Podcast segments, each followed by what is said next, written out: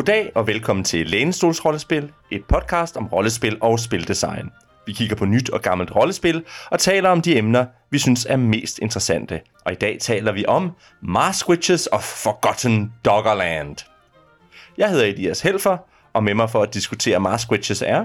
Morten Greis. Oliver Nøglebæk. Og Nis Bakkesen.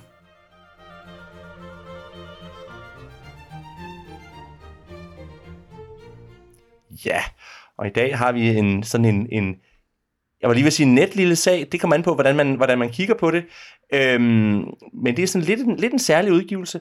Øh, men Morten, vil du ikke lige starte med at fortælle os, hvad spiller man jo. i Mask Witches? Hvad er en Mask Witch? En Mask Witch øhm, for rigtig at forklare, hvad en Maskwitch er, så tror jeg også, vi er nødt til at kigge på, hvor vi er henne. For vi er jo tilbage i stenalderen for 8.000 år siden, godt og vel.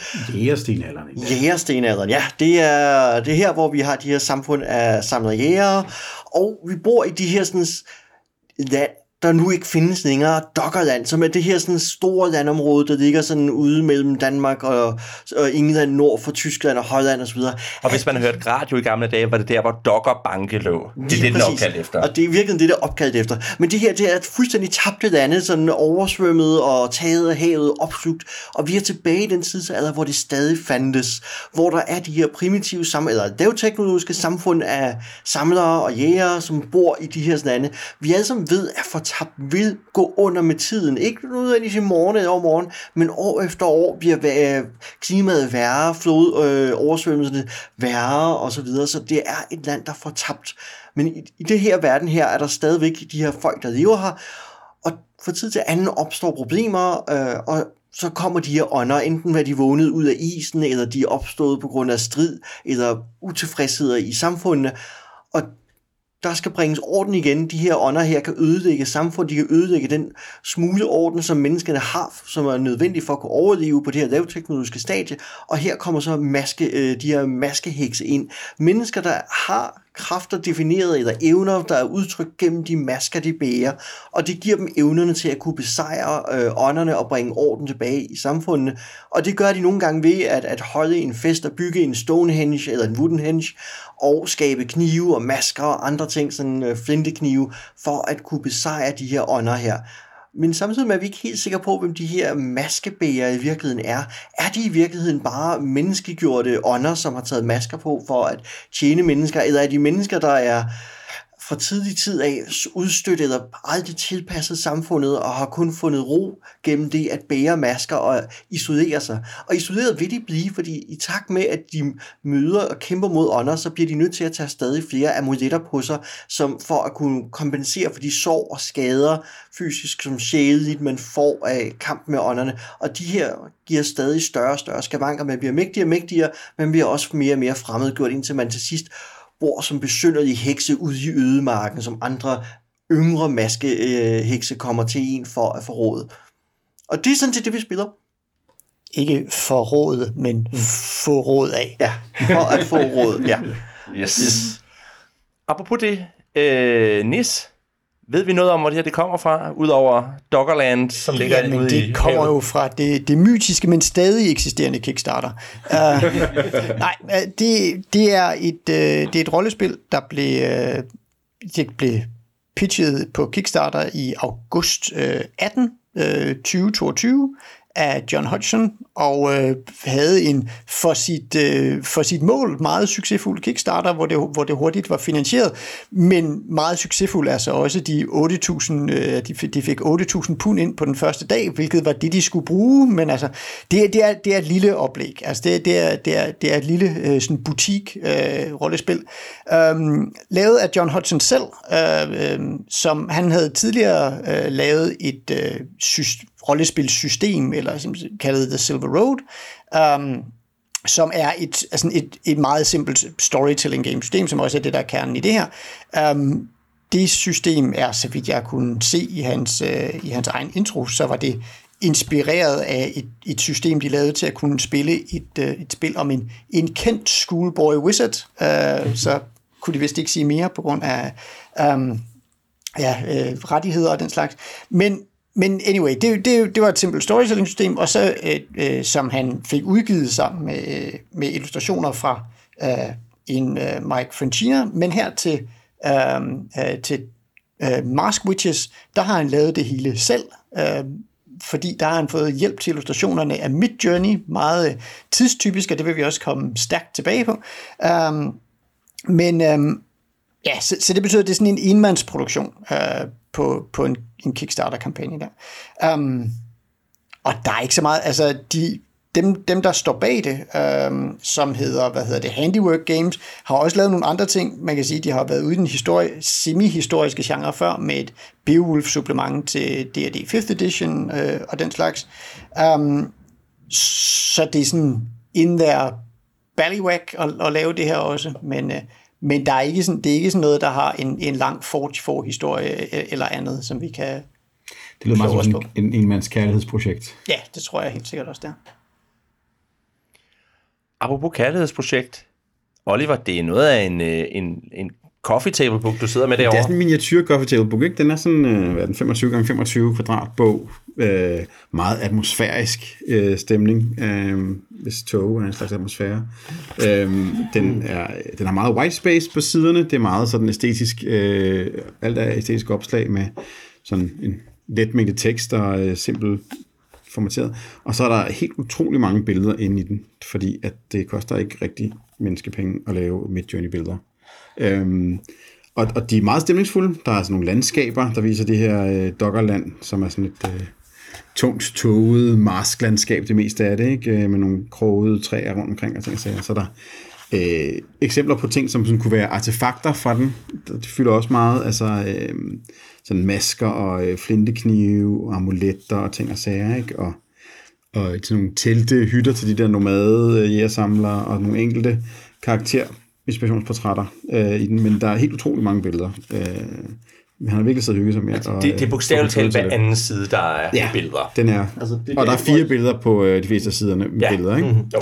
Ja, altså der er et rollespil sted, der er formidlet, hvor verdenen er formidlet ja. gennem billeder. Uh, altså der er nogle små, korte stemningstekster, men, men det er helt klart billederne, og det, og det er også en regelbog, hvor der ligger op til, at alle skal læse den. Altså ja. der er heller ikke meget tekster for lange folk at læse, men Det står specifikt i den, at den er anbefalet, at alle folk læser den, ikke? Ja. Den er, øh, den er på omkring 1.500 sider, og det er, altså, Men så netop kun hver anden side, der rent ja. faktisk er tekst på, man skal læse.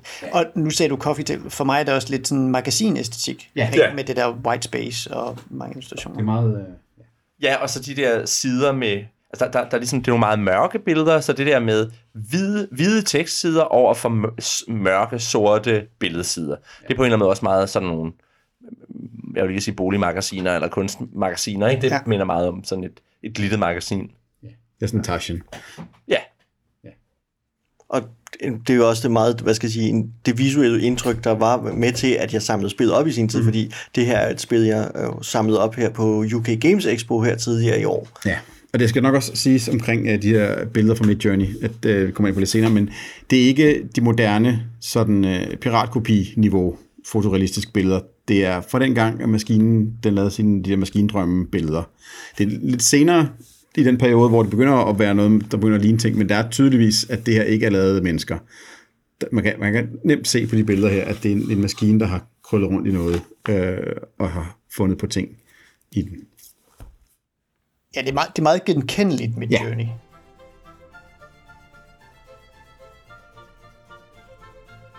apropos genkendelig Midjourney, Oliver. Ja. Du, du er jo sådan en, der har, der har holdninger til kunst og billeder og sådan nogle ting. Hvad, hvad, øh, hvad, er det for et visuelt udtryk, der er i den her bog? Jamen, det, det er jo super interessant, det her, og det er faktisk noget, det, han har, noget af det første, man læser i den her bog, det er, hvad han har gjort for at lave de her billeder. Han, han går meget specifikt ind på, at han har prøvet at bede maskinen om ikke at kopiere eksisterende kulturers billeder, og ikke bruge nogle ord, der refererer til sådan reelt øh, de her eller historiske ting og sager, men bare prøvet at bruge de der øh, stemninger omkring Doggerland, og hvad det er for nogle stemninger, han gerne vil have. Men alligevel har maskinen jo, fordi den ikke kan andet end at øh, sådan stjæle, øh, fundet en masse fotografier fra museer, tydeligvis af fund, og har om sådan skabt dem og genskabt dem på mange måder. Så man kan tydeligt se, at det er baseret på diverse stammemasker fra den virkelige verden, bare givet det her øh, lidt Doggerland-agtige twist, så det bliver mindre sådan tropesamfund og mere øh, øh, kold nord øh, på mange ting. Ikke? Altså, der er meget af det, der er så meget samisk ud også, synes Det er jeg. meget samisk, det er meget øh, ja, sten eller fund for vores øh, breddegrader ting at sige, men, men der er også sibirisk. Ja, det vil, altså, han siger jo eksplicit, at han har brugt term, altså sådan pl- Ja. ja. stedtermer, der har han brugt øh, Scottish og øh, Icelandic, mm. um, og så har han netop brugt shamanistic, selvom han er klar over, at shamanism er, Ja. altså det taler han også meget om, hvordan øh, shamanisme er en meget specifik praksis, men det er jo netop også en meget specifik praksis, som gør, at hvis du finder museumsbilleder om shamanisme, Ja. så vil du nok netop finde mange russisk og finske og sådan, altså øh, Ja, ting, som trods alt vil være med til at give den der nordiske, øh, hvad hedder det, ja, eller i hvert fald sådan, ja, ja. Arctic Circle, øh, for nu ikke at blande det sammen med sådan nordisk-skandinavisk, men altså, Ja, men det er meget det der tundra, subpolar tundra, ikke?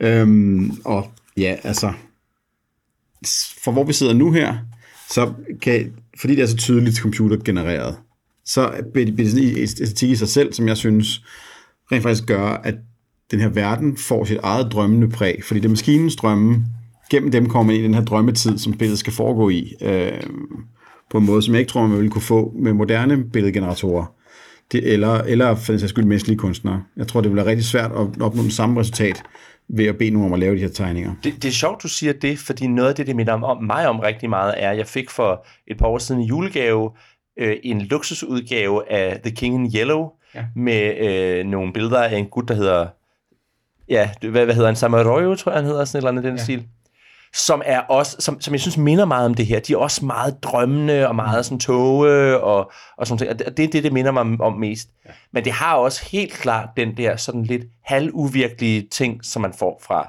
fra Midjourney. Ja. Ikke? Øhm, og som faktisk er en feature i det her tilfælde, fordi det er meget af sådan noget med ånder og, Ja. og noget lidt overnaturligt. Ikke? Øhm, så, så på den måde passer det meget godt ind. Ja, til gengæld, det kommer vi nok tilbage til senere, fordi altså, det var også placeret netop i den her øh, mellem, øh, sådan mesolithic, altså mellemsten, altså før øh, tidligere istid. Og der er et eller andet ved den her æstetik, øh, fordi den jo også, altså vi er også der, dengang, hvor ja, Midjourney kunne ikke lave blande objekter ordentligt sammen. Eller sådan noget. Den, kunne ikke, den kunne ikke lave rigtige hænder, så det er ikke så stort et problem her. Sådan noget. Men også det der med, når man, når man ligesom godt kan se nogle objekter, der er blevet mast lidt sammen, så får de også den der sådan, ja, dårligt tilvir, eller, eller som om de, de er dårligt håndværk, ja. øh, øh, som jeg et eller andet sted generer mig lidt. Altså fordi det, det, det er sådan på en eller anden måde er sådan ubevidst nedgørende over for de her mennesker, som man ellers prøver sådan at, at, at, at tage alvorligt. Ikke? for, Altså, for mig er det lidt øh, men... den form, som øh, fund får, hvis de har ligget i en mose og er blevet trykket af, af tørreprocessen. Det er, det, det, det, det er den sådan twist, de har, men det ville de jo ikke have, da de var blevet lavet Nej. som nye. Så derfor er der også sådan en underlig tidsdistance, der opstår i, i den samme forvridning der. Ja.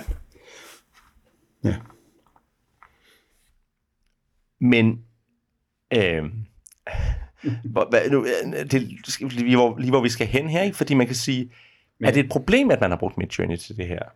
Altså, jeg, jeg synes jo, altså principielt nu her med, med, med vores dags forståelse af, hvad de her billedmaskiner gør, øhm, så, så, er det, så er det ikke en, en holdbar model, hvis man rent faktisk gerne vil sørge for, at, at der er billeder i fremtiden, som er lavet af mennesker, ikke? fordi det, det jo undergraver jo. Så man kan sige, at der er to diskussioner i det. Den ene er, at det er en god æstetik for det her spil, og den anden er, at vi nok ikke synes, at man generelt skal bruge AI's til at lave billeder til rollespil, fordi så holder vi op med at få, så får vi ikke den næste Deterrency, eller øh, hvad de nu hedder alle sammen, ikke? Altså, Jo, men så får du standard varer, ikke? Men det er Jo. også, altså, men det er, men det er fordi, at, at den her er den her sådan øh, nærmest pubertære maskine, øh, billedgenerator, som, som laver nogle, nogle spjæt og nogle ting og sager, som gør, at den har en æstetik, som er noget i sig selv, at, at den fungerer. Og det kan du nærmest ikke sådan replikere i vores dage øh, med de moderne med maskiner. Så kan du nærmest skrue dem tilbage i øh, funktionaliteten, ikke? Gør dem dummere. Øhm, bede dem om kun at bruge, lave, altså man kan jo bede dem om at følge en bestemt æstetik, så Ja, ja. man kan jo bede dem om at sige, at du skal være ligesom Midjourney 2022. det vil være, øh, topmålet af ironi, hvis man sagde til en af de nye billedgeneratorer. gør det dårligere. Ja, når man gør det ligesom Midjourney, fordi man kan jo sige, sige til dem, lav det ligesom Dali, eller, eller Monet, eller hvad ved jeg. Så lav nogle billeder lidt ligesom Midjourney. Det kunne man sikkert godt. Det kunne man så godt, ja. Men altså, jeg synes også... Altså, Og i øvrigt, apropos den der, altså, de er jo selv opmærksomme på det her med Midjourney. Det skriver de inde på deres hjemmeside nu. Ja. At det var, den diskussion var knap nok i gang, da de lavede det her projekt. Så fair nok, at med de andre ting, de havde for øje, så var det ikke lige det, de fik tænkt på. Eller han faktisk. Altså det, altså det er også netop det der med det. Han, det har nok også været empowering for ham at kunne sige, nu var det hans ene Ja. ja. hjertebarn, så han kunne lave det hele selv. Men jeg ved jo også, at på festival sidste år og forrige år, er der jo folk, der har illustreret deres scenarier med Midjourney, fordi der er relativt få, der, kan, der, der laver i rollespilsmiljøet, der laver billeder, som, og, og du kan ikke lave dem alle sammen, Oliver. Nej, altså, der er også overraskende få, der ikke man spørger overhovedet. Ja, ja, ja. Øhm, og det, det er der, hvor jeg bliver ked af det. For der er rigtig mange folk, der gerne vil tegne og også ja. kan, men som aldrig bliver spurgt. Ja. Øh, og det synes jeg er super synd. Øhm, at, at folk hellere vil gå ind i en maskine og sidde og øh, få den til at stjæle ting, end at spørge et andet menneske, om ikke man har lyst til at samarbejde. Øhm, det er sådan nogle ting, der gør mig trist, fordi det, det, det, det, det, det, det, det er også det, den skal ud. Udover det økonomiske i det, som øh, sker på et helt andet niveau her, så er det bare det der med, det mister noget menneskeligt sådan øh, interplay. Fordi jeg, jeg, hører, jeg hører tit, når, øh, når spildesignere snakker om, hvordan at de får tegningerne tilbage fra kunstneren, mm. at der er noget udveksling der, som er spændende, og som jeg synes, er, hvor at en, en spilforfatter får noget til sin egen projekt ved at have et andet menneske ind over og se deres syn på det. Jamen nu har jeg, jo, jeg har udgivet nogle letlæsningsbøger. Det, ja. det har vi ikke refereret til så tit, men det har jeg. De handlede om rollespil. Og, og, øh, og der havde vi også en illustrator på, og det var helt fantastisk. At vi havde, der var især en af dem, hvor, hvor ham, den unge knægt, han skulle så spille byvagt. Og det var jo sådan lidt kedeligt, han stod stille derinde midt i den der by. Og det har ham der illustratoren måske også tænkt, så pludselig så opfinder han sådan et æren, der er med på halvdelen af billederne, hvor man ser verden fra det der ærens perspektiv, og det er genialt. Og det var sådan noget, hvis man havde skulle selv finde på det mm, og lave de der billeder med Midjourney eller en anden AI, så havde man aldrig opfundet det der i vel? For man havde bare fået det ene profilskud efter det andet af ham der knægten. Ja, og det er jo faktisk, det er faktisk den gamle udgave i den her bog, har mere chance for at ramme noget, der minder om ærenet ved rent bare tilfældige øh, vridninger af tingene, end moderne, hvor det er så poleret, at den kun leverer det, du beder om. Så tænker jeg, inden vi går videre, skal vi måske også lidt snakke om, altså, hvad gør denne her æstetik så for spillet, ja. Mask Witches? Ikke? Fordi man kan sige, nu har vi snakket meget om tilblivelsen af de her billeder. Øhm, men jeg synes i virkeligheden, og det har vi også nævnt lidt, jeg synes faktisk, den gør noget godt. Altså, og i virkeligheden kan man sige, jeg synes, hvis jeg skal sige, hvor meget af min forståelse af settingen for Mask Witches, der kommer fra de der billeder, så er det nok over 50 procent. Mm. Som er bare at kigge på billeder af mærkelige frakker, hvor der kommer røg ud fra, og sære forvredne planteskikkelser, og altså øh, mere end det, han har skrevet om, hvordan det er, han forestiller sig The Forgotten Doggerland, ikke? Det er en ret ordinær setting, hvis man kun tager ordene. Ja, Det er, det er øh, udover han, altså, det kommer vi til senere, men, men måden han beskriver sætningen på i forhold til tidsperioder og ting og sager, det kan vi tale lidt med. Men, men så er den ret generisk. Du er en, øh, en ekstraordinær person med, i form af din, øh, din maske og din, og din trolddom, som skal fikse de her ting. Det er jo sådan lidt en øh, Dogs in the vineyard tilgang i virkeligheden. Det er sådan øh, stenladet udgave af det, ikke? Øh, hvor man skal løse problemerne ved hjælp af nogle, øh, ved at træde udenfor og, og gøre ting. Ja. Ikke? Men mere den er der ikke. Der er ikke dybde, der er ikke ret meget forklaring af, hvad settingen er, og hvad der gør den speciel, og hvad, hvordan kosmologien er, eller hvordan de her ånder er, andet end at de er en manifestering, og der er nogle tabeller med deres navne. Men det tror jeg også meget tankegang er jo, at man skal gøre det til sit eget, ikke? At man er inspireret af billederne, og så den improvisatoriske synergi, der er ved spillet, når man sidder og spiller sammen, at så der, man der resten vokser frem. Der er også en ting mere end billederne, som gør det, og det er tabeller. Jo jo, det er klart. Og det er jo det, er jo det, det, det næst, næstbedste efter flotte billeder, det er tabeller. Der er virkelig mange tabeller til at rulle ting frem i den her. Og det, det er også med til at skabe stemning, at man vil tage tabellerne. Og, og helt sikkert, og der er en tabel med, med netop, hvordan man laver navne til de her, eller hvor man laver de her ånder med navne og sådan noget, de er også super gode, øh, så helt sikkert. Men jeg synes jo, det er en illustration af, hvor vigtige billeder er, når man skal publicere rollespil, ikke? Altså, og nu snakker vi om scenarier. I scenarier er det måske nogle gange lidt mindre vigtigt, fordi man, man typisk kan, kan specificere mere.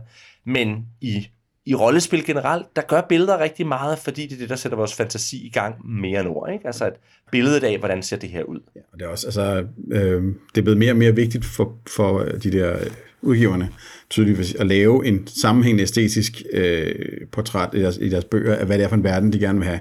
Det er blevet meget strammere, siden øh, særlig Fri Ligaen begyndte at lave deres bøger, som jo bare er, altså det var artbooks med et rollespil gemt bag billederne, ikke? Altså, øh, Tales of the Loop er jo basically bare... Men det samme med væsen. Jamen, det er startede væsen også med med en det. artbook, ikke? Men Og det man var kan bare, sige, f- øh, hvad hedder det, Forbidden Land startede med, at man havde en hel masse gammelt artwork, og så lavede man et rollespil til det gamle Jamen, det artwork. er det. det. Altså, det, det er art first, øh, ja. og, og det, men det har løftet hele markedet omkring dem også. Der er mange andre, der har set, hvilken, hvor meget fordel det er i forhold til at, at tænde publikum ved de billeder der. Ikke? Og man kan jo også kigge tilbage til Mørkborg, Ja. som jo også, altså, ærligt talt, du kan tage billederne ud, og så kan du spille Mørkborg nærmest, ikke? Altså, Men der er det der, det der uh, strip-down-regelsystem, for- hvis man ikke kan læse bogen, hvor man kan læse alle reglerne uden billeder. ja, ja, ja. Øhm, og spille. Altså bortset fra, at nogle af tabellerne nærmest er tegnet. ja. Jo, jo, jo. Jamen, det er selvfølgelig også rigtigt. Men, men, altså, men i hvert fald fornemmelsen af at spille Mørkborg får du fra billederne mere, end du gør det fra, fra teksten.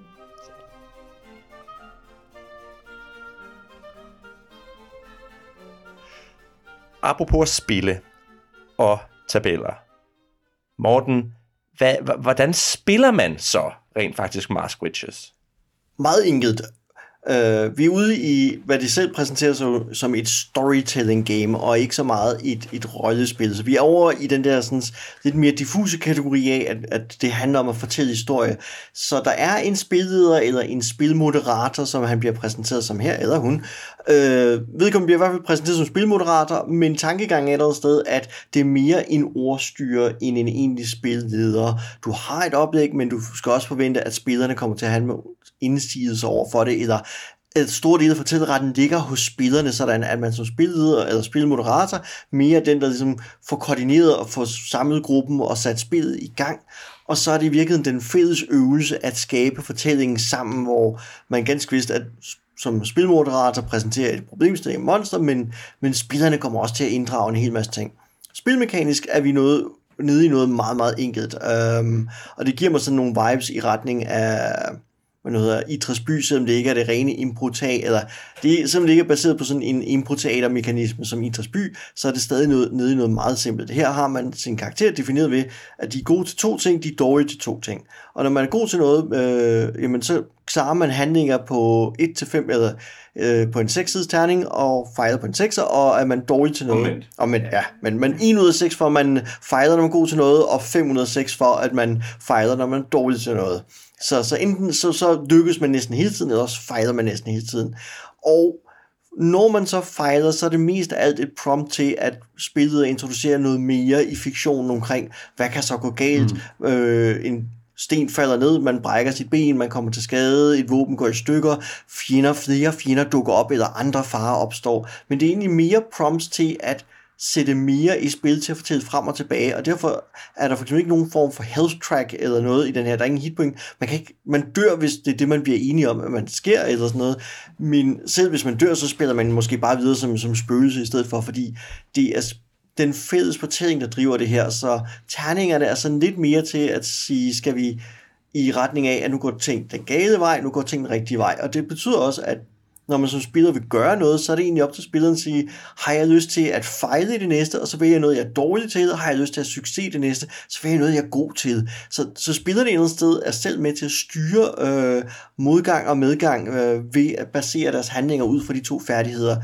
Og, og det er der i, at jeg synes, det er et, et, et spøjst system, men egentlig også et, et ret fascinerende, sådan meget, meget enkelt øh, system, bundet op over det her terning her. Jeg tror, det er mest bekymret for, hvad det system er, nu taler vi jo rent ud fra at have læst og ikke spillet det, det er, at det måske nogle gange kan blive lidt, lidt bundet af sin terning, at at det kan blive sådan lidt forkrampet omkring, ja. at nu skal vi have den terning, og hvis den ikke rigtig ruller det ønskede resultat, jamen så, så bliver vi bundet af det. Der, der er lagt nogle, nogle ekstra regler ind på, mm. på slagene mellem 1 og 6, øhm, som er, at hver spiller har et tal, som gør, at de må blande sig, hvis andre ruller det. Et det magisk Ja, tal. et magisk tal. Så mit magiske tal er 3, og, og Morten ruller 3 på sit, øh, sit check, så må jeg sige, men, og ja. smide noget ind ja. i hans øh, situation ja. der. Ikke? Det er næsten Og noget, der er hentet ind fra Shock eller Polaris. Ja, det er sådan lidt af det, ikke? Og samtidig så sidder spillederen med en liste af komplikationer, øh, sådan nogle countdowns, som også bliver markeret, når der var et countdown på, på to af listen, så skal jeg krydse af den liste, og så sker der noget i regnen. Så, så det, lige pludselig er der en masse ting, der er bundet op på den der ene terningslag, som ligger der. Altså, fordi det her spil kan spilles med en terning midt, midt på bordet. Men der er simpelthen klemt så meget ind i slag. Og det, det er så, det Morten er bange for, det er, at den umiddelbarhed, man normalt vil have med det slag, i forhold til, oh, så går vi videre med fortællingen, bliver opslugt af de lag af ekstra crunch, der er lagt ind lige omkring det ene, ene slag det er jo også meningen i virkeligheden, at man går på tur rundt ja. om bordet. Ja. Og det, det tænker jeg også bliver lidt usmidigt i forhold til, at først skal jeg have en tur, så skal Morten have en tur, så skal Oliver have en tur, så skal Nis have en tur, og så er det mig igen. Altså, at man kører på den der måde rundt om bordet, hvor man kan ikke sige, nu har jeg haft min tur, nu giver det mening, Nis har sin tur, og så giver jeg den tilbage til mig. Så altså, at vi pingponger. Det, det kan du godt. ja, det står kan man godt, man men det er ikke det, der er lagt op til. Både og, altså jeg tror, at systemet for mig virker som om, at man netop skal tage ret nemt på det, ikke? Og sige, jamen, altså hvis, hvis vi jammer sammen, ikke? Altså nu som et jazzband, hvis det lige pludselig giver mening, at nogen kører en solo her, jamen så er det det, vi gør, ikke? Altså mm. jeg tror, at man skal løsrive sig for reglerne på det punkt. Jo, men så er det bare sjovt, at de netop har den der mekanik med, at der er også en regel for, hvornår jeg må bryde ind. Ikke? Altså, at det er sådan et, Eller- hvad er det, du prøver at fortælle mig? Men der, men der tror jeg måske, vi skal vente om at sige, det er, hvornår bør du bryde ind? ja, Mere, at det, det er sådan en, en invitation, eller en opfordring til, at vi, vi blander os i hinandens ting. At vi ikke bare sidder pænt på vores plads og tager vores tur, når vi vores tur. Ikke? Altså, jeg tror, jeg tror, den vender om mere, end den er en... jo, ja, okay. Men, Det er ikke sådan, jeg læser det nødvendigvis. Nej, nej. Altså, jeg læser det mere som, at det er sat i bås. Ja. Men, Og men også fordi der er de her mekanikker, om- altså fordi man har også en naps, som Ja. er en modifier-mekanik, som også netop kan flytte den her ret til at bryde ind. Ikke? Altså det er ikke bare sådan en, altså naps, der justerer, de just, kan justere terningen op og ned. Dem kan man få på forskellige måder, mest af alt som sådan en GM Fiat, som, ja. jeg, øh, som jeg læste. Men anyway, det er point, man kan have, som man kan bruge til at justere terningen. Men det er netop fordi, de justerer netop terningen, de justerer ikke bare, det er ikke bare sådan din pulje til at sige, og jeg vil faktisk, jamen, gemmer jeg lidt til at kunne have øh, succes på mine svære ting, som jeg nogle gange skal foretage, for den eneste måde, man kan kæmpe mod den store ånd på, det er ved at gøre de ting, der er svære for en, øh, og den slags ting. Men de er også netop de der ting, som kan kort, eller kan modificere den der, hvad hedder det, øh, terningslag, så den netop, når så gik det ikke lige på det countdown track, men på et andet countdown track, og så er det dig, der må bryde ind i stedet for mig, der må bryde Altså, som, altså, som netop, i hvert fald fik mig til at føle det som sådan et, jeg har svært ved at vide, hvornår jeg må jamme oven på det her. Det, det, det der gør, den bliver klaustrofobisk omkring mekanikkerne, det er, at i stedet for de mekanikker, de sådan plusser til hinanden og skaber noget mere sammen, så ganger de kompleksiteten bare. Ja. Altså, jeg, jeg bliver helt rundt, så jeg forestiller mig, hvad der vil ske, hvis man, åh, oh, så kan jeg se, det kommer til, og så, nej, jeg rykker den lige. Og øh, det er enormt svært at overskue konsekvensen af at bruge sådan en app er, øh, det føles lidt som om, i forhold til, hvor simpelt det burde være. Og så snakkede du lidt om det der med, øh, hvad hedder det, øh, når man kæmper med ånder, altså så skal man rulle på det, man har svært ved. Men det er jo ikke nok med det. Man skal rulle alle tallene fra 1 til 6.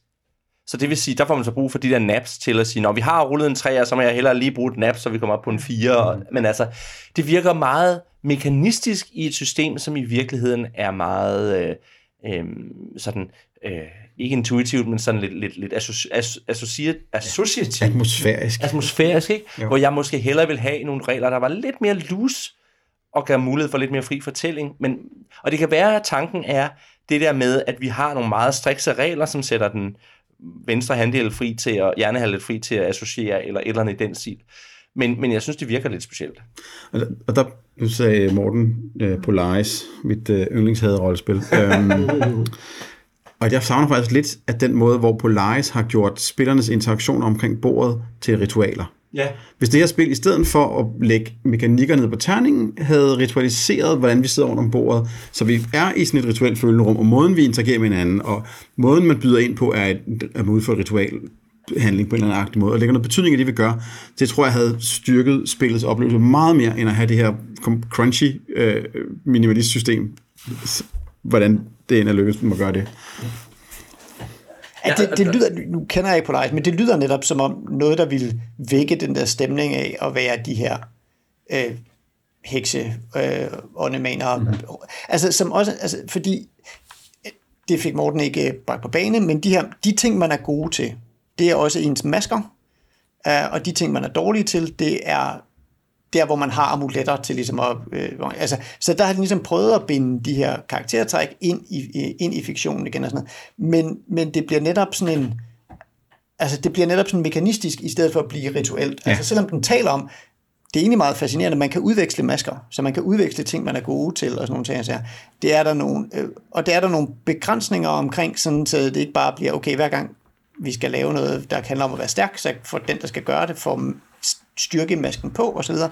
Men i stedet for, at det bliver beskrevet, altså, det bliver beskrevet som en mekanisk udfordring, i stedet for, at det bliver beskrevet som en, øh, hvad hedder det, hvad man siger, in-world udfordring om, jamen selvfølgelig, altså, selvom man kan udveksle de her styrker, så er de også de er jo ens personlige, det er jo ens person. Den kan man ikke bare give videre, uden at der er en omkostning i fiktionen på en eller anden måde. At det får den ikke underbygget så godt, synes jeg.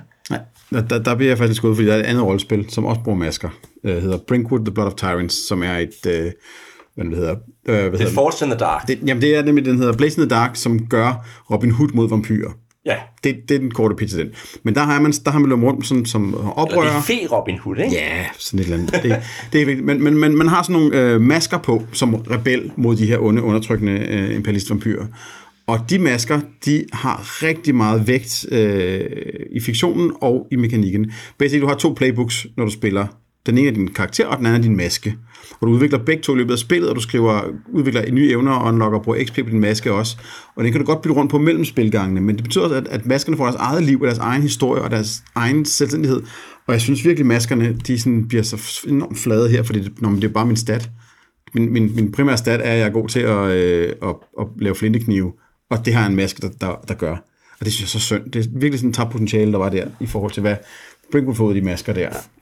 Ja, Altså det føles lidt som, om der er et sammenstød mellem valg af verden og valg af regelsystem, ja. fordi han er, han er kommet fra det regelsystem, han har plejer at spille med sine venner, og så han drømt den her verden, men han har ikke i virkeligheden fået gentænkt sit system fuldt ud til at afspejle det potentiale i den verden, fordi netop de der med at ritualisere øh, maskerne og bytte masker og så videre, kunne jo have været så meget mere spændende, hvis han havde taget det skridt dybere ind i sit, sit eget spil. Nu nævnte du uh, Dogs the Vineyard tidligere. Ja. Og en, et, et andet sted, hvor jeg synes, det minder mig om Dogs the Vineyard, men, men ikke helt rammer Dogs the Vineyard, det er i forhold til den måde, man laver ånder på. Dogs the Vineyard har en meget sådan, en meget sådan udførlig struktur for, hvordan man laver et samfund, og hvor der er sådan en, en hypotese om, eller sådan en, en, en forestilling om, at der er sådan et, et, et, et re- register af sønder, og at sønderne ligesom er i sådan et hierarki, hvor at man starter med de små sønder, og så til sidst, så kommer der djævle og dæmoner og ting og sager. Mm. Og der er en lignende tanke i det her, men han får aldrig rigtig sagt, altså han får ikke bygget den der op med, hvordan øh, ånderne faktisk kommer frem af menneskelige ugerninger. Ikke? Altså, Altså, Broen mangler. broen mangler lidt. Til gengæld er der en rigtig fin, nogle rigtig fine tabeller til at rulle ånder frem, og jeg, vil, jeg sidder jeg tænker, jeg vil ønske, at han lige var kommet det skridt lidt nærmere, hvor han havde sagt, vi kæder simpelthen det, ånderne gør sammen med, hvad ja. det er, øh, samfundet gør, der er Ja, for der galt. er også tabeller for, hvad der er galt i samfundet. Mm. Du, du kan sagtens rulle en, en masse spændende ting frem om samfundet, mm. men de er bare ikke koblet op på det der. Og det ville Nej. have været så meget nemmere, hvis det var den samme tabel, man rullede på og fik svar på de to ting. Så om, omvendt er jeg sådan lidt, altså fordi, det er jo, det er jo måske også være nævnt det her med, okay, konflikten er altid, at der er en ånd, der ligesom plager sig. Altså det, det er ligesom, på den måde har det han fået ritualiseret, at okay, det er altid den samme slags fortælling, vi laver. Det er altid de samme ting, som de her øh, mask witches skal samles om at gøre. Og sådan. Altså, så, så på den måde er, er man ligesom sådan meget klar over, hvad for, en, øh, hvad for en fortælling det er, man går ind til. Og sådan noget. Altså, så der netop, der vil være rigeligt plads til at få mekaniseret øh, nogle af de, eller sådan ritualiseret nogle af de der ting omkring, der Og en ting, jeg så synes er lidt spøjst, men det har måske mere at gøre med historiciteten og sådan noget, det er, at der, det bliver sådan eksplicit, gjort eksplicit, ånder er altid onde. Negativ i hvert fald. De er i hvert fald, ja okay, de er altid negative. Øhm, hvilket jeg synes er sådan lidt sjovt, fordi det også bliver omtalt som et, altså, det bliver lagt op til, at det er en animistisk kultur og så videre. Og jeg har bare svært ved at forestille mig en animistisk kultur, hvor, altså, hvor en, altså det, det er fair nok at sige, altså det kunne da, hvis det sådan der var pitchet som om, at vi tager, altså den konflikt, vi drejer sig om, handler altid om, når det her går galt af, af en eller anden grund. Men det er, ikke det, det er ikke det, jeg læste ud af bogen. Jeg læste det som om, at ånder er altid noget negativt. Og det synes jeg var sådan et spøjst take i hvert fald. Altså det kan jo også bare handle om, at han siger, jamen en ånd er det ord, vi bruger for, når, når noget er gået haywire, og, og det kunne også være et, altså et spøgelse, eller en elder witch, eller, hvad, eller og mask witches er sådan set også noget overnaturligt. Ja. Det er bare den gode version af det, og, og dyrene har også ånd, øh, hvad, en eller anden form for åndeenergi, og for eksempel kan man sige, noget af det, der kan være konflikten, det er, hvis man ikke behandler dyrene ordentligt, så kommer de tilbage som, som en ånd, ikke? Og det er jo bare, at der sker en forplumring af åndeessensen, og så bliver det til en selvstændig ånd. Eller sådan et eller andet. Nu, nu, nu prøver jeg bare at se, om jeg kan, om jeg kan redde det hjem, ikke? altså, jeg, jeg tror bare, jeg, så synes jeg, det var bare et sjovt ord at vælge til den term, synes jeg. Ja. Eller til til det perspektiv.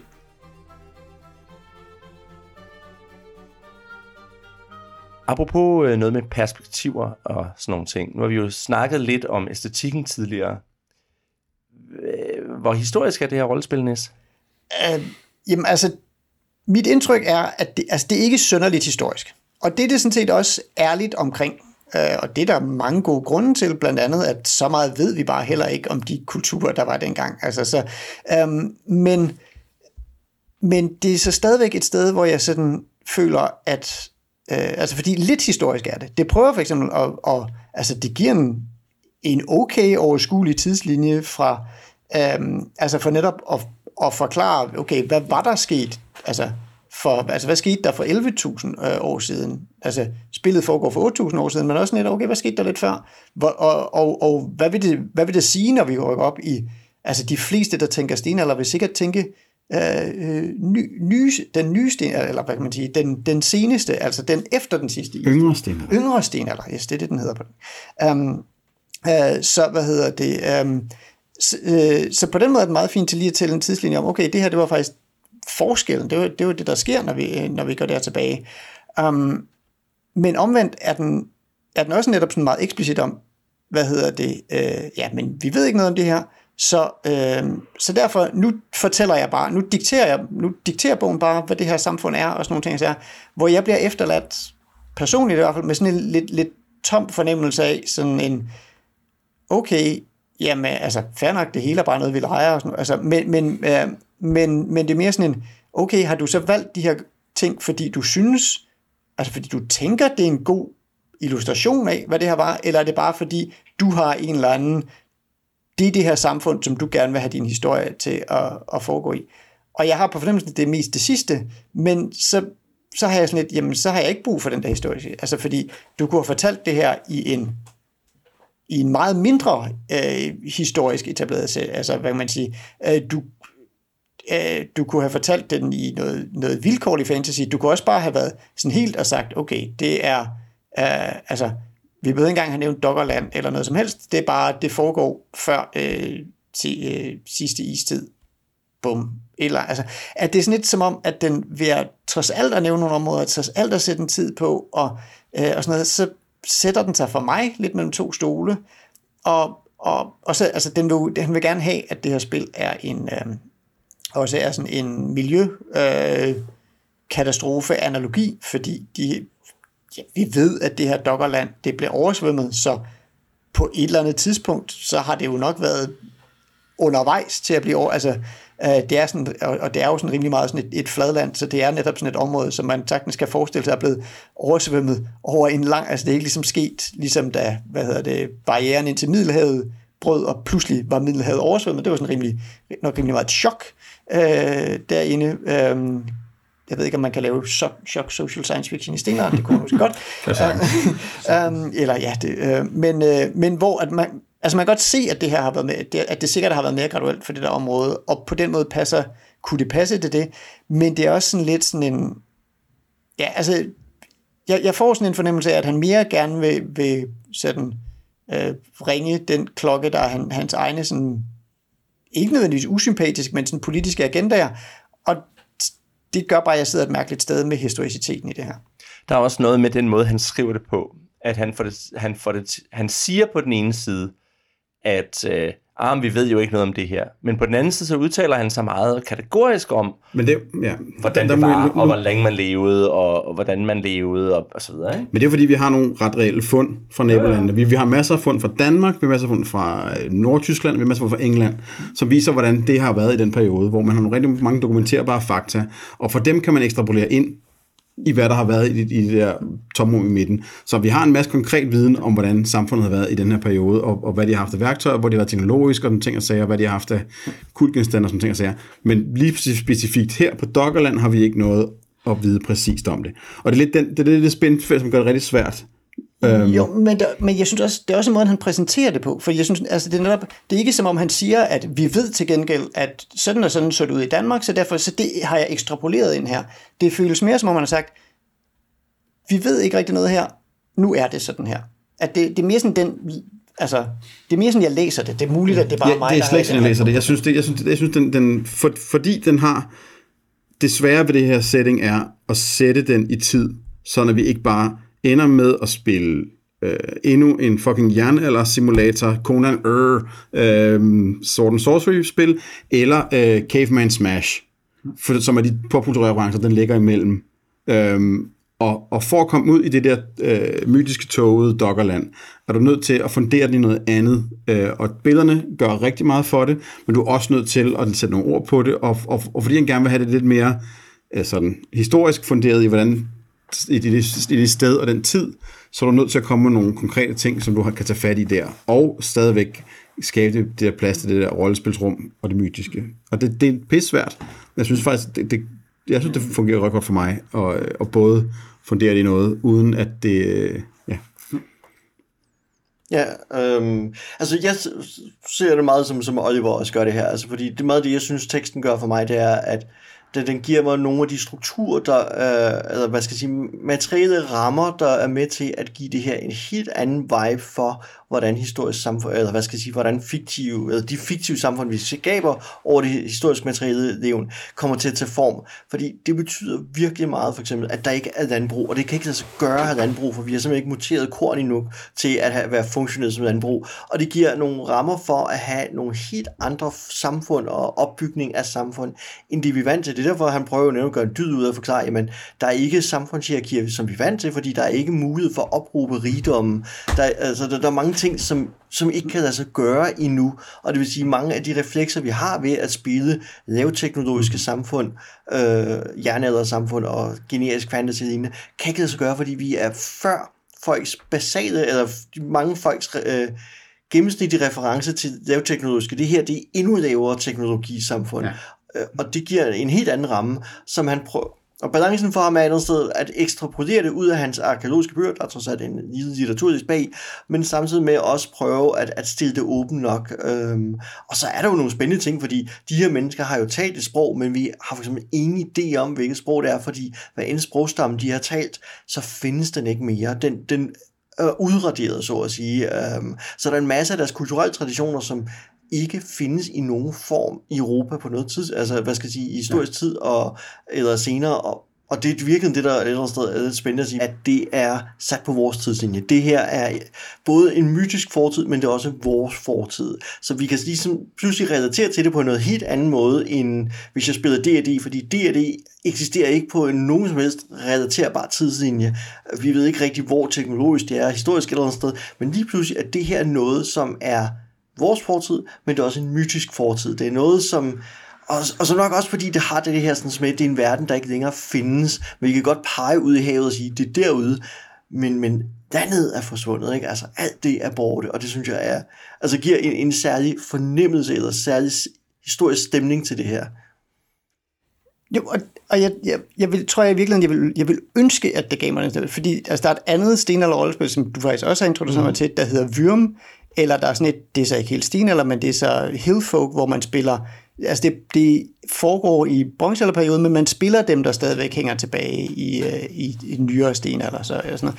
Altså, så, så det der med at have de der sådan ultralavteknologiske samfund, og have det i et andet perspektiv, synes jeg er vildt fascinerende, men der er bare et eller andet ved måden, han leverer det på her, der gør, at lige præcis John Hodges levering af de her ting tror jeg ikke på. At, at det er lidt som om, altså det er lidt forskellen på at have læst artiklen i sådan et velrenommeret historisk bog, eller at, at, at se sådan, I don't know, illustreret videnskab-artiklen om, hvordan de levede den. Og det er sådan lidt, ah, but did they now? Er sådan den fornemmelse, jeg desværre sidder tilbage med. Um, fordi jeg vil rigtig gerne spille i rigtig uh, mellemstenalder. Ja, og det, det er bare ikke vigtigt for mig, at det er en simulering af den virkelighed. Jeg, jeg synes, det er fedt at lade mig inspirere af, af, af vores fortid, og, og noget, som kunne være øh, vores naboers liv og ting og sager.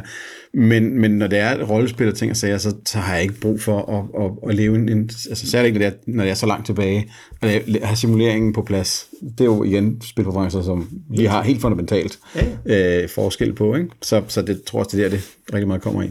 Jeg tror for mig er det, hvis han bare havde sagt, nu opfinder jeg noget, der kunne være en, en stenalder, så ville det være super fint. men, men jeg får det lidt ligesom Nis, fordi han siger, sådan her var det vist nok.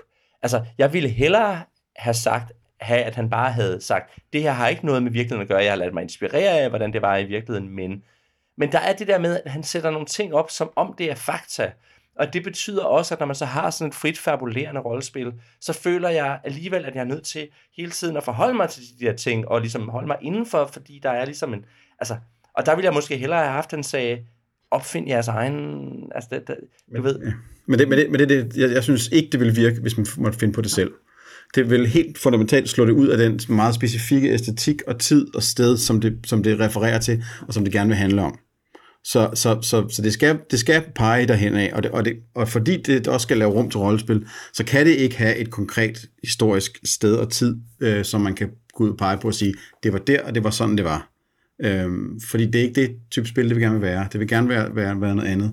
Øhm, og, så jeg synes, altså, det, det, er, det, det, det er sikkert, man kan sikkert godt lave det spil, hvor man spiller historisk korrekte øh, stenalderfolk, men det er bare ikke det, spillet vil. Men det vil stadigvæk gerne have, at du spiller i en verden, der har æstetikken fra den virkelige stenalder, og ikke den, vi finder på, for når vi selv finder på. Men så har han så fundet på en hel masse æstetik ved at bruge Midjourney. Altså, Ja, altså, men, men, men det er også fordi, det er at, også der, hvor jeg synes, det, jeg synes, det sætter sig imellem 3-4 stole. Ja, ja men, men det er også der, hvor jeg synes, at, at den drømmende Midjourney øh, har en styrke i det, den ikke prøver at være realistisk. Og det er der, det er der hvorfor det, at den ikke kunne laves med moderne øh, billedgeneratorer. Fordi den har den drømmende kvalitet, og fordi den, den er en, en, en drømmetid af, af noget virkeligt. Den, den tager virkelig historiske fund og drømmer dem om til, hvad de kunne have været. Øh, så den, den laver det samme greb, som han gør med historien. Øh, det gør billederne også. Og det, det, det, for mig spiller det sammen, det visuelle og det, det han sætter op øh, til at skabe det rum, vi kan spille rollespil i. Og det er sjovt, fordi det giver mig, øh, altså hvis jeg skal drage en film ind i virkeligheden, The Green Knight, som kom for et par år siden, ikke? altså jeg har rigtig meget, hvis jeg skulle spille øh, det her, så det her middelalderen, så vil jeg jo nærmest prøve at spille The ja. Green Knight, fordi den gør lidt det samme, den prøver både at tage noget af det historiske, og så går den lige pludselig, altså meget drømmeagtigt, ikke? altså vi bevæger os direkte ind i en drømmeverden, dynhurtigt, hvor vi jo ikke rigtig længere ved, hvor der, hvornår vi balancerer mellem virkelighed og drøm og sådan nogle ting, men, men også på en, fristet sige på en meget sansig måde. Ja. Øh, og, og det, og, så derfor så et eller andet sted er Green Knight sådan filmisk nok en af mine bedste referencer til at forklare det her i hvert fald. Men igen, det er jo, det er jo også en, en det er jo Green Knight er også meget en oplevelse, vil jeg sige. Ikke? Altså, det er ikke noget, man skal ikke se den for, sin, som historisk drama, for eksempel. Uh, så kommer man galt i byen, vil jeg mene. Ja, og på den måde tror jeg måske, det også bliver et billede på, hvad der sådan er galt for mig, og mm. hvad der gik galt for mig, da jeg så The Green Knight. Ja. Øh, men det er, jo, det er jo meget fair, altså.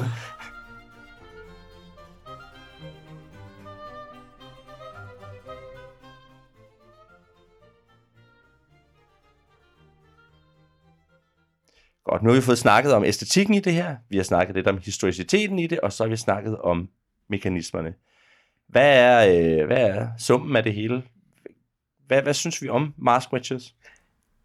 Jeg er, altså jeg nyder at sidde og bladre igennem bogen og blive inspireret og, og hvad skal jeg sige, få vagt billeder og for, på det punkt har jeg sådan lyst til det at, at spille det. Det står ikke højt på min liste, men jeg kunne godt tænke mig at få den der sådan, psykedeliske oplevelse, som, som det inviterer til. Så, så jeg vil rigtig gerne prøve det for den oplevelse, men det, det står ikke højt på min liste over ting, jeg skal. Der er mange andre ting, jeg også rigtig gerne vil spille, men, men skulle der lige pludselig være den rigtige eftermiddag eller aften, hvor man hiver den frem og siger, nu skal det fandme være, ikke? Så, så kunne det være spændende at få den spiloplevelse. Um, jeg er ikke sikker på, at det nødvendigvis er et spil, jeg vil vende tilbage til mere end en, den ene gang, måske to gange, men, men helt klart som sådan noget one-shot, nu sidder vi og digter nogle eventyr sammen. Ja, hvis jeg, jeg, hvis jeg på magisk vis kunne skaffe de spillere, der skulle til at kunne spille det her, øh, fordi det er et meget snævert segment, det her spil er rettet mod, øh, så vil jeg have en kæmpe fest med det, men jeg vil nok som det første bare glemme alt om reglerne, det kommer med, og så lave nogle simple ritualer for noget historiefortælling sammen, hvor vi kan spille på hinanden og, og, og skabe noget rituelt rum omkring det, vi fortæller historien, og så, øh, og så sådan nærmest øh, bare lave noget, noget friforms festival fortælling ud fra en, et fælles oplæg, mere end jeg ville prøve at spille det, øh, som det står skrevet her på. Jeg er måske lidt samme sted, altså jeg vil nok i hvert fald også skrotte reglerne, for det er ikke dem, det er ikke dem der har inspireret mig under dem steder. Um, men det har da helt klart inspireret nogle ting, omkring netop det der, men der er noget fascinerende ved at prøve at spille i samfund, der foregår, der fungerer på en fundamentalt anderledes måde. Så nej, jeg vil nok ikke spille Mask Witches i nogen, hvad kan man sige, inkarnation, men det har da vækket en, øh, eller genvækket en fascination af, der er faktisk noget i at spille, hvad hedder det, enten spille quote unquote rigtigt stenalderrollespil, eller at sige, hvad sker der, hvis man tager sådan nogle samfundsmekanikker og flytter et andet sted hen, som jo er sådan, altså i min yndlingsgenre science fiction. Ikke? Det er jo altid det, der er, er fedt. Altså, på den måde er det jo også en, fordi det kan jo være et sjovt oplæg til et post, hvad hedder det, scarcity, øh, altså det, det, det er ultra scarcity, men fungerer nogle af tingene i virkeligheden på samme måde, hvis man ikke skal bekymre sig om det, som hvis man skal bekymre sig om det hele tiden, og sådan noget. Ikke? Så det, det har sat nogle tanker i gang, uanset om jeg ikke synes, at han leverede, hvad kan man sige, på de tanker, så satte det stadigvæk nogle tanker i gang. Man kan sige, jeg synes, der er, der er jo to forskellige ting i det her. Ikke? Der er The Silver Road, som er sådan et, et, et uh, storytelling-system, og det minder mig lidt, det sagde jeg før vi gik i gang med at optage, det minder mig lidt om Doe, uh, The... Pilgrims to the Flying Temple. Ja, hvad, hvad hedder det, siger du? The Doe, Pilgrims to the Flying Pilgrims, det er det, det hedder, ja. Pilgrims to the Flying Temple. Og der er også sådan et spil, der hedder Happy Birthday Robot. Og de er begge to jeg har spillet Happy Birthday Robot. Det er meget nemt at spille. Jeg har ikke spillet, øh, hvad hedder det? Jeg har ikke spillet Doe, Pilgrims of the Flying Temple, men begge to er sådan nogle meget simple rollespils, øh, historiefortællingssystemer, hvor man ruller nogle terninger og bruger dem til at fortælle nogle historier. Og hvor man kan sige, at The Silver Road falder lidt ned i den kategori, som sådan meget mekanistisk ting, hvor man sætter sig ned og fortæller en hyggelig historie sammen rundt om bordet. Så er der Mask Witches, som er den der setting, hvor man ligesom øh, har noget meget alvorligt og magisk, og jeg kan nærmest se, høre sådan Alan Moore, eller sådan nogen, der også øh, bliver øh, helt op og køre over det her, bliver meget kodet over det. Og hvor man kan sige, i virkeligheden, så minder den del mig måske mere om, netop om Dogs in the Vineyard, eller sådan nogle, sådan nogle ting, ikke? hvor man kan sige, hvis man nu kunne portere det her over i noget, der mindede om Dogs in the Vineyard, så, så kunne, kunne settingen godt være super fed. Jeg synes, matchet er mærkeligt. Og jeg, jeg, jeg, øh, jeg, jeg, jeg, jeg, jeg, jeg tror ikke, jeg tror ikke, at, den, at det system vil give den oplevelse, jeg gerne vil have med de karakterer. For, for mig, med, med, hvad det minder om, det minder om meget om gamle forge hvor du har nogle folk, der laver nogle sindssygt spændende sådan, mekaniske greb, øh, som er rigtig interessante måder at lave fortællinger og fordele fortælle ret alt mulige ting og og nogle spændende alternativer til klassiske rollespilmekanikker, og de har nogle skide gode idéer til settings, øh, og nogle rigtig spændende historier, der fortæller ting og sager, men fordi de har de her to rigtig spændende kæpheste, men de er bare ikke et godt match med hinanden. Nej. Og så må lave de spil, hvor du får lige med nogle mekanikker sammen med noget setting, hvor det bare ikke hænger sammen. Begge dele skide gode idéer hver for sig, men de kan bare ikke blive til et produkt sammen. Og der, der er nogle darlings, der, øh, der ender med at, at kvæle hinanden. Ikke? Jo. Og det, det, det er meget den følelse for, for, for det. Det er æstetisk set er det et meget moderne rollespil, men sådan i sin grundstruktur er det helt klassisk Forge øh, i, i den problematik, den har der. Ja, præcis. Og man kan sige, at jeg, jeg har også fornemmelsen af, at både Happy Birthday Robot og uh, Doe Pilgrims of the Flying Temple kom ud af ja. lidt sådan efterdønningerne efter Forge. Ikke? Det er jo, det er, ja, det er sådan... Relativt tidlige story games. Ja. Så øh, ja, så man kan sige, vi er alle sammen sådan lidt, øh, lidt halvlorene, og, og igen, man kan sige, jeg vil godt. Lidt diffus er mit journey sammensat -agtigt. Ja, lige præcis. ja, ja. ja, det er sådan lidt mærkeligt øh, sådan smeltet sammen på nogle underlige måder. Ja. Og man kan sige, hvis der var nogen, der kommer og sagde, skal vi ikke lige prøve det her, så vil jeg godt give det en aften. Men, men jeg vil aldrig selv sætte det op, fordi der, der er en masse andre ting, ligesom jeg andre siger, der er en masse andre ting, der står først. Ikke? Jeg kunne godt, jeg kunne godt finde på, hvis, hvis jeg havde bogen, øh, hvis man skulle samle en, en gruppe, og ikke hvis man skulle spille en aften, og have den med og se, om folk samlede stemning op i bogen. Fordi hvis folk ser bogen og sidder og bladrer i den og kigger dybt i den, så ved man, man har fanget dem, og så kan man mm. sagtens spille det, selvom mekanikkerne er mærkelige, fordi de skal bare være i verden til det. Men det er ikke en, jeg vil kunne sælge på et pitch, eller pdf'en, eller noget andet. Det, det kræver, at bogen ligger på sofabordet, og folk ser den, og begynder at sidde og kigge i den, og synes, det er fedt, ikke? Jeg tror også, det er måske derfor, at bogen er, altså, det er så centralt i bogen, at alle skal have læst den, at alle har siddet og bladret igennem, fordi det går fremtræder jo flere gange gennem bogen, at, at alle skal have ja. fingrene i den. Uh, I modsætning til, hvordan vi jo ofte går til rollespil, ikke? at nogen har læst reglerne, og pitcher og præsenterer, og eventuelt håndtere spillet for de andre spillere, ikke? Øhm, hvor altså, vi har en typisk forventning om, jamen, okay, Game Master har i hvert fald læst reglerne, måske har en eller flere af de andre spillere også gjort det, men det er ikke påkrævet. Men her, her er et ønske om noget helt andet, ikke? Og det er jo ikke nok ikke, fordi det er så vigtigt for ham, at det er reglerne, man kender så meget, som man har dykket ned og dyrket billederne. Og der tror jeg faktisk, at øh, det, at det er øh, Midjourney-billeder, er en øh, selvmål. Fordi jeg, jeg tror ikke, jeg er den eneste, som bliver sådan slukket af at se de der billeder, hvis jeg ser det computerbilleder, og tænker, ej, det er flot, det er spændende, og snart det er en computer, der lavede det. Fordi at, at det er billigt. Det, der er ikke, jeg kan ikke se dybt mening i dem. Jeg kan ikke uh, prøve at læse noget i den dybde i dem. Jeg kan bare se overfladen, og så det, jeg får. Uh, hvorimod, hvis der er en kunstner bagved, så kan man tit grave en hel del lag længere ned, og har lyst til at være længere i den verden, fordi man, man har en følelse af, at nogen, nogen er i den. Men her, det er sgu sværere, når det bliver sådan noget der, og det tror jeg kan komme til at komme i vejen for den måde at formidle spillet på. Men i virkeligheden synes jeg, det er sådan nogle Rorschach-billeder, hvor, hvor man kigger på dem og, og læser nogle ting ind i dem, som ikke nødvendigvis er der. Ja, men det er det gestaltet af dem, i, i, i summen af dem, tror jeg, Ja, ja, ja. mere end det. Præcis.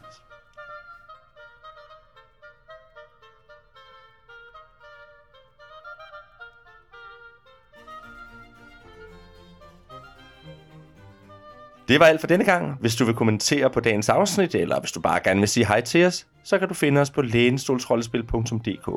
Du kan også finde os på Facebook, hvor vi er Lænestolsrollespil, eller du kan skrive til os på kontakt Vi er Morten Greis. Oliver Nøglebæk. Nis Bergesen. og Elias Helfer. Tak for denne gang, og vi håber, I vil lytte med næste gang. Og nu tager vi podcast maskerne af, inden Nisses lejlighed synker i havet.